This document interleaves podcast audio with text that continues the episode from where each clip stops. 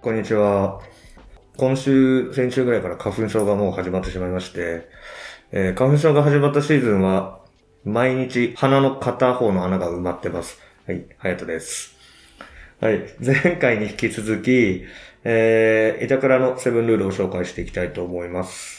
で今回は、えー、前回3つ、ね、お話ししたので、残りの4つ、えー話していきたいと思います。で、聞き手は、えー、京都大学の拓郎になります。よろしくお願いします。お願いします。はいじゃあ、4つ目から。はい。早速、4つ目から行くと、えー寝るのは4時間でっていうルール。これ平日です。短平い。日です。はい。まあ、もともと僕ショートスリーパーなんで、いいんで、ただ5時間なのか、3時間なのか、4時間なのかみたいなのをちょっと検証したんですよ、僕。うん。自分で。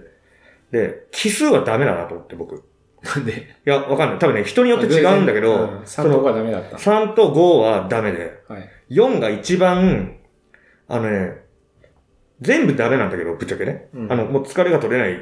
疲れ取れるんだけど、なんかそのボケーっとしちゃうとかあるんだけど、うん。 3はちょっと引きずるんですよ。うん。ちょっとう。んちょっと短すぎる。で、5は若干ぼーっとしちゃうの、長くて。うん。で、4が起きるのが一番大変なの。4って、うんぶっちゃけ。ただ、起きた30秒後の目覚め感の一番4がすごく良くて、頭がパカって動く。バチャーって。起きんの大変ではあるんだ、でも。起きるの大変。あの、3、4、5全部大変。ぶっちゃけね。ただ4の方が、なんなんかしないけど、お起きるの大変というか、その、最初の1分間のぼーっとする脳の動かなさが重い。うん。うん。ただそっからの跳ね返りが4時間睡眠が一番いい。えそれでまあなんか、設定もしてないのに iPhone は、僕の iPhone は4時になったら寝てくださいって来ます。で、8時にミーティングがあるんで、あの、4時だよって教えてくれます。ー、なるほど。うん。すごい頭いいですよね、僕の iPhone。うん。学習してくれた。学習してる。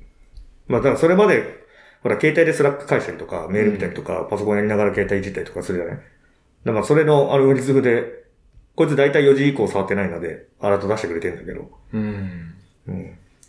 もうなんかね。まあ、ただ、ショートスリーパー的には4時間。僕の中では4時間がベスト。で、やっていけるそと。う、3時間と5時間だと、後で眠くなっちゃう。うん。 4時間だと、そのまま、朝まで帰れる。うん。の。で、週末の話をすると、で、それでやっと金曜日とかになると飲みに行けるうん。時間ができるじゃないですか。で、僕飲むときはフルで飲むんですよ。うん。もう、飲みなんで、もうとことん飲むんですよ。朝まで。朝までう。ん。で、しかも僕ほら、だいたい朝まで寝ないから、うん誰よりも元気なんですよ。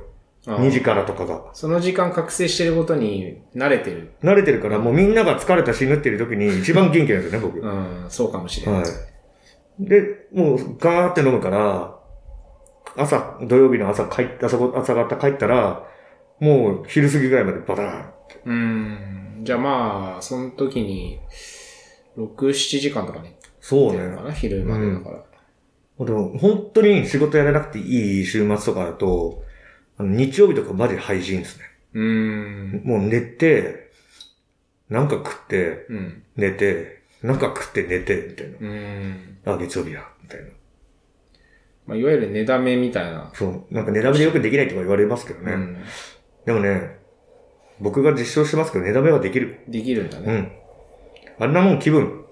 悲観は気分。悲観はでき る。寝だめはでき目る。覚めは気分。寝だめできるんだね。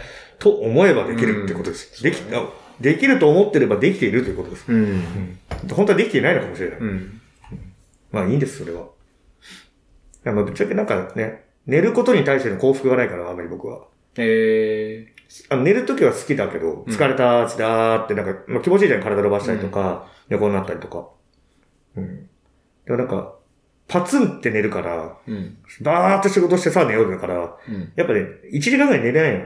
うん。もう頭グワングワンで活性化されてるうから。ん。で、その後携帯触っちゃうじゃないうんで、。携帯触るともっと寝れなくなるじゃうん。ないうん。いやもう完全なる悪循環。なるほど。うん。だから皆さんなんかいい睡眠の方法あったら教えてほしいんですけど。あ、一個それで言うとあの、4時間で決めてるから、さっき言ったその、一気にパツンって寝なきゃいけないでしょうん。で、僕それあの、なんか拓郎にも前話したかもしれないんですけど、えーパンと寝る方法が僕の中ではあって、うん。あの、めちゃくちゃ全身に思いっきり力入れるんです。うん。 30秒ぐらい。うん。全部。もう、すべての筋肉を使ってください。うん。で、パンでリリースしたら、一瞬で寝ます。人っ軍て。隊意識みたいなあ、感じそでうそう。これ軍隊でもよく使われてて。で、寝るっていうことは全身の筋肉が全部落ちるってことだから、うん。それを、もう可視的にや、可視的あの、やっちゃうっていう。うん。でも本当にこれめちゃくちゃ落ちる。寝るな。るほど。ぜひ、寝不足のあなた、やってみてください。板倉隼人のナイトルーティン。はい。ナイトルーティ ーン。だから、外から見るとすごいと思うよ。ベッドの上でブルブルブルしかも直前までずっと仕事して て、いきなりターンと立ち上がってベッドの上で、うってやーってそこを持ってた。機械だな、もう。次行ってみよはい。え5個目ですかね。仕事に完全集中するなら無音。う。はい。で音楽聴きながらやる人ももちろんいるし、うんいろんなスタイルああると思うんですけど、うん。僕が完全に集中したい時は、音楽絶対かけない。うん。もう無音状態。あの、で、別にノイズキャンセラーつけるとかではない。はいは音楽とかかけないとかい。、うん。なんかテレビつけっぱとかそういうのじゃなくて、んもう本当に何も音を使わない。あじゃあ別に、騒音がちょっとあるのとかがダメっていうことでもない。あ、でもないでも、はいただ、なんか電車走る音とかも全然いいんだけど、その、はいはい自ら何か音楽かけたりはしない。なるほど。で、もう、そういう、微音だったら全然気にならないんで、もう完全になんか、く、もう、無音状態を、うん。仮無音状態みたいな、を作り上げる。うん。これ、な、なんでとかあんの別に。え経験則。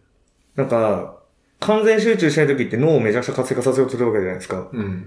で、そういう時って僕は他のノイズが超敏感に取っちゃう。うんだ。から歌とかだったら歌詞聞いちゃうとか集中しのそうなるほどお音のズレとかリズムとか聞いちゃうとか、んんなんか無駄なとこに情報量、情報量めちゃくちゃ増えちゃうと、うんそっちに行っちゃうから、完全集中できないです。僕はうね。んだからもう、無音にするっていうのを決めてる。うん。だから家でめちゃくちゃ音楽かけて仕事している時が何時間かあったとして、うん。さあ、この2時間で終わらせるぞっていう時はもう全部、あと明かり消す。え結構暗闇でデザイン作ってることが多い。ー、あじゃあもう、パソコンの画面だけ。そう、だからノイズを、自分が思うノイズを消す。うーん、なるほど。うん。それ確かにいいかもしれないね。集中って考えると。まあ人にはよるじゃんね。なんかそのリラックス音楽をかけながらやった方がいいとうか。んうん。まあ人それぞれだけど、なんか私は、これが一番しっくりくる。うもんう何でも。確かにな集中ってそういう意味でいろんな集中があるかもしれないよね。んなんかこの、フォーカスして形を作る集中っぽい話だ、今の。うん、うん。けど、なんか、ものすごくリラックスしていろんなアイディアを出さなきゃいけないみたいな時のものも、あ確かにねなんか集中って言葉で呼んじゃうけど、その二つってちょっと異質な集中だなってう思っん。た。なんかパソコンの画面だけ開いて、うん。無音で、なんかすっごい広くアイディア考えようってちょっと難しそうだな。うん、うん、うん。質がちょっと違いそうだなって思った。そうね。うん。確かに。なんか、微集中だったら、なんか、なんだろう、アイデアをもうめちゃくちゃバーンって出す感じの集中だったら、まあ音楽聴いてても大丈夫。うんうんそうむしろなんかね、ノイズがあった方がとか、うんうんうんなんか、もう極端な話、シャワー浴びてたりしてる方がいいとかは、そういうのもある。まああるね。。うん。なるほどね。はい。はいじゃあ次行きましょ6つ目。誰にでもイエス、ノーをはっきり言う。これなんか仕事だけじゃないけど。う。うんま。あ多分こういう性格なんで、うん。あの仕事も多分こうなってる。うん。で、はい。まあなんか嫌なやつに聞こえそうですけど。た、例えばどういうイエスのを言うまあ仕事とかだ、まあなんだろう。自分がノーと思っていることに対してイエスを言いたくない。うんあ。の、なんだろうな、その論破したいとかそういうことではなくて、うん。何が正しい正しくないってもちろんあるんだけども、うんや、例えばデザインとかでやってた、やってきた中で、ちょっと前回話したストーリーテリングとかの話もなるけど、うん。あの、これってどうですかとこれ、なんか、なんだろうな。えー、曖昧にしたくないんですよ。物事を。うんうんで、それ、なんか、ちょっと中、ふわっと浮かせた状態に置いておくと、常に浮き続けて、しかもそれって忘れ去られる。で、あれってどうなったっけってなって、結局どうなったっけみたいになったのが嫌で、うん。もうイエスなのかノーなのかってもうガンって決めていきたい。はいはいはい。曖昧なままにしておきたくないってことね。そう。と、クライアントが例えばこういうふうにやりたいんですけどっていうのも、そういうストーリーテリングの観点でノーだったらノーちゃんと言える人にあ,、ありたい。うん。で、なんか、イエスマンになってても面白くないうん。じゃないですか。うん別に、それで仕事をするっていう手ももちろんあるんですけど、うでん。もなんか、クリエイティブとして生きるんだったら、やっぱ信念を持って、イエスなのかノーなのかっていうのをはっきり誰にでも、目上の方だろうが、年下の方だろうが、誰にだろうが言える、言うっていうのは決めている。うん。これってなんか、言い方で工夫してることとかあるのいやちょー、っとそうこです。ね。僕、基本口が悪いんで、うん。あの、敬語を使うようにしてます。ああ、敬語 で、それは違うと思います。とそかれ。日本語の便利なとこなのかなもしそう。かいしや、てマジで便利だと思いますよ。思いますよって言っちゃう英語ってストレートなんで、うん。結構、喧嘩だったりとか、ああ。響いたりするんだけど、やっぱ日本語ってそういう便利なところで、敬語っていうところでちょっとオブラートに進める。うんうんうん。うん。でもさ、なんか怖がられたりしない怖がられたりしてんじゃないですかうん。うんわからんけど。うん。なんかよくわからんハットが、うん。めちゃくちゃクライアントに物申してるとかさ、うん別にでも悪いことじゃないと思うんですけどうね。ん。うん。そうね。敬語でノーをはっきり言われたら、怖いなってなっちゃう人いるかもね。まあ、怖がってる場合じゃないんだろうけどうね。ん。そうね。まあでも、うん。まあうんみんなも別に、意識的にやってるとは、えあの、意識的じゃなくてもやってると思うんですよ。うん。あの、ノーと思うことを、ね、イエスって言う時もあれば、うん。ただ、それは言いたくないじゃないやっぱ人って。ううん。うんんなので、確かにな、うんなんか、僕外資系の会社いたから、うんなんか、結構はっきり言うよね。はっきり言うもネガティブみたいな感じで、うん。はっきりちげえって、うんめちゃくちゃはっきり言うなって思ったけど、なんか、そう、それが一社目だったから、うん。自分の中でそれは普通になっちゃって、うん。 2社目で日本の会社入った時に、多分そのノリでやってたから、多分周りから若干、えって思われてたんだろうなって今ではうん。思うけど、まあ、別に悪いことじゃだからない、え、ってか、いや、僕はま正しいことだと思正ってるしいよね。あの、遠回りしないから。うん。にそういうなんか曖昧とか、なんかメイビーみたいなやつだったら、結局なんか回り道してるだけで、うん。結局イエスなんだったらイエスじゃん。うん。なんでそこに行かない、行くためになんか回って、ね、うん。時間かけていくんだろうって、そうね。無駄だなって。ううんん。なんか結構情緒を仕事に持ち込んじゃってんのかもしれないよね。うん。なんか、まあでもそれでさ、なんか気分を相手が害してさ、なんかそれで進まないみたいなこととか起きちゃったらさ、それはそれで嫌だし、まあそんな風になんないでほしいんだけどさ、そもそも。うん。難しいところだよね。難しいけどなんかね、あれなんだよね。あの、パーソナルに取りすぎるんじゃない日本人は。そうだね。自分の意見とか仕事の成果をうん自分自身とくっつけちゃって、うん自分が否定されているそうようそなうそ感うじちそゃうみたいなう。。そうじゃないんだけどねってういう。ん。それはそうだようね。ん。なんか私はイエスだと思ううん。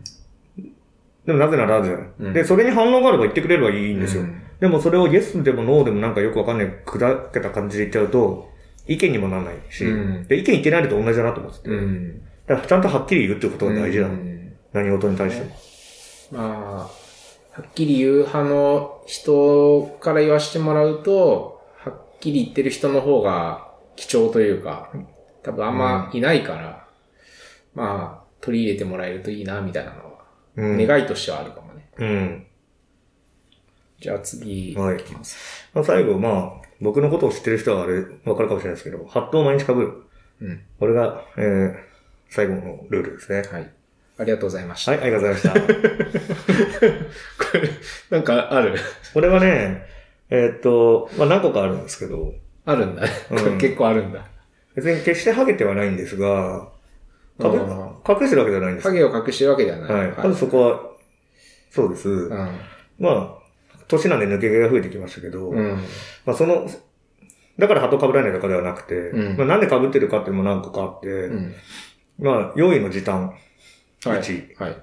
で、2個目が、えー、なんか、クリエイティブやってて、めちゃくちゃスーツ着てくるクリエイターと、僕みたいになんか、ふざけんじゃねえよみたいな格好してくるクリエイターで、うん。どっちが面白そうなもの作れるかって言ったら絶対後者じゃん。うん。いいや、それはちょっと別にスーツ着てる人が悪いって言ってるわけじゃないですけどね。うんなんかクリエイティブとかデザイナーとかに関して言うと、うんでめちゃくちゃおしゃれなスーツの着こなしとかだったらわかるけど、うん。普通にただスーツを着てるだけの人とかだったら、と、うん、まあ逆に言うと同じスーツ着ててハット被ってるか被ってないかでもいいよ。うん。そしたらハット被ってる方の方がなんかこいつってなるじゃん。いうん。うん。やそういうなんかブランドのアイデンティティというか、うん。ものも一個ある。うん。う。うんん。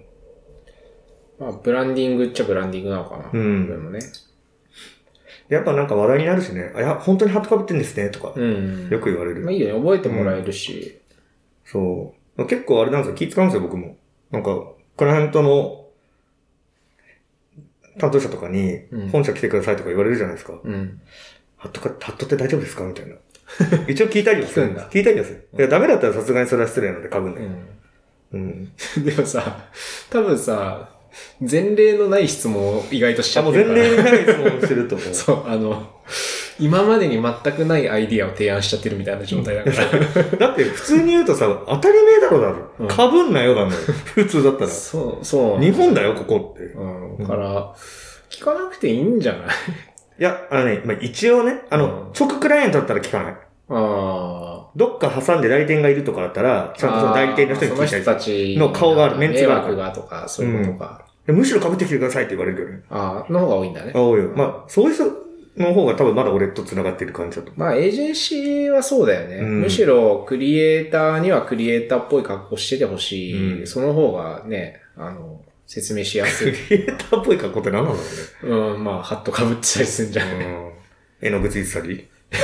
そういうそれのはなんかまま服絵の具つけていこうかな、これから。面白いけどね、それも。絵の具、絵の具ハット男。うん。まあ逆にそういうの楽しみにしてる人とかもいるからね。なんかちょっと変わり種の人は今日来てくれるんだ、みたないんか前の、あの、クライアントにもいましたよね。なんか、伊坂さんのゆるっとした服装が好きでっていう。まあ、な。いたっけいましたいましたえとーまかあ。そう、そういうのもあるから。まあ、ブランドというか、なんかイメージ作りというか。そうね。まあ、あとはね、あの、被ることによって、ピリッ、キリッとなる。自分がね。そうそう。うんやっぱ、スイッチは入る。家では被んないんで、もちろん。うん。まあ、家で一人でいる時にハット被ってたらマジ病気だと思うんですけど。うん。家にいて、外出る時に、じゃあ仕事行こうとか、飲み行こうとかう、ん。切り替えなんですよね。なるほど。うん。で、あれ被ることによって、もうそのモードに入るといううん。か。はいなる。ほど。はい。一旦これでセブンルール、はい。えー終わりましたが、えー皆さんいかがだったでしょうかはい。えーそれでは今回はこんなところで終わりたいと思います。皆さんもセブンルール考えて、えー見てたら面白いと思います。はい。次回お楽しみに。ありがとうございました。ありがとうございます。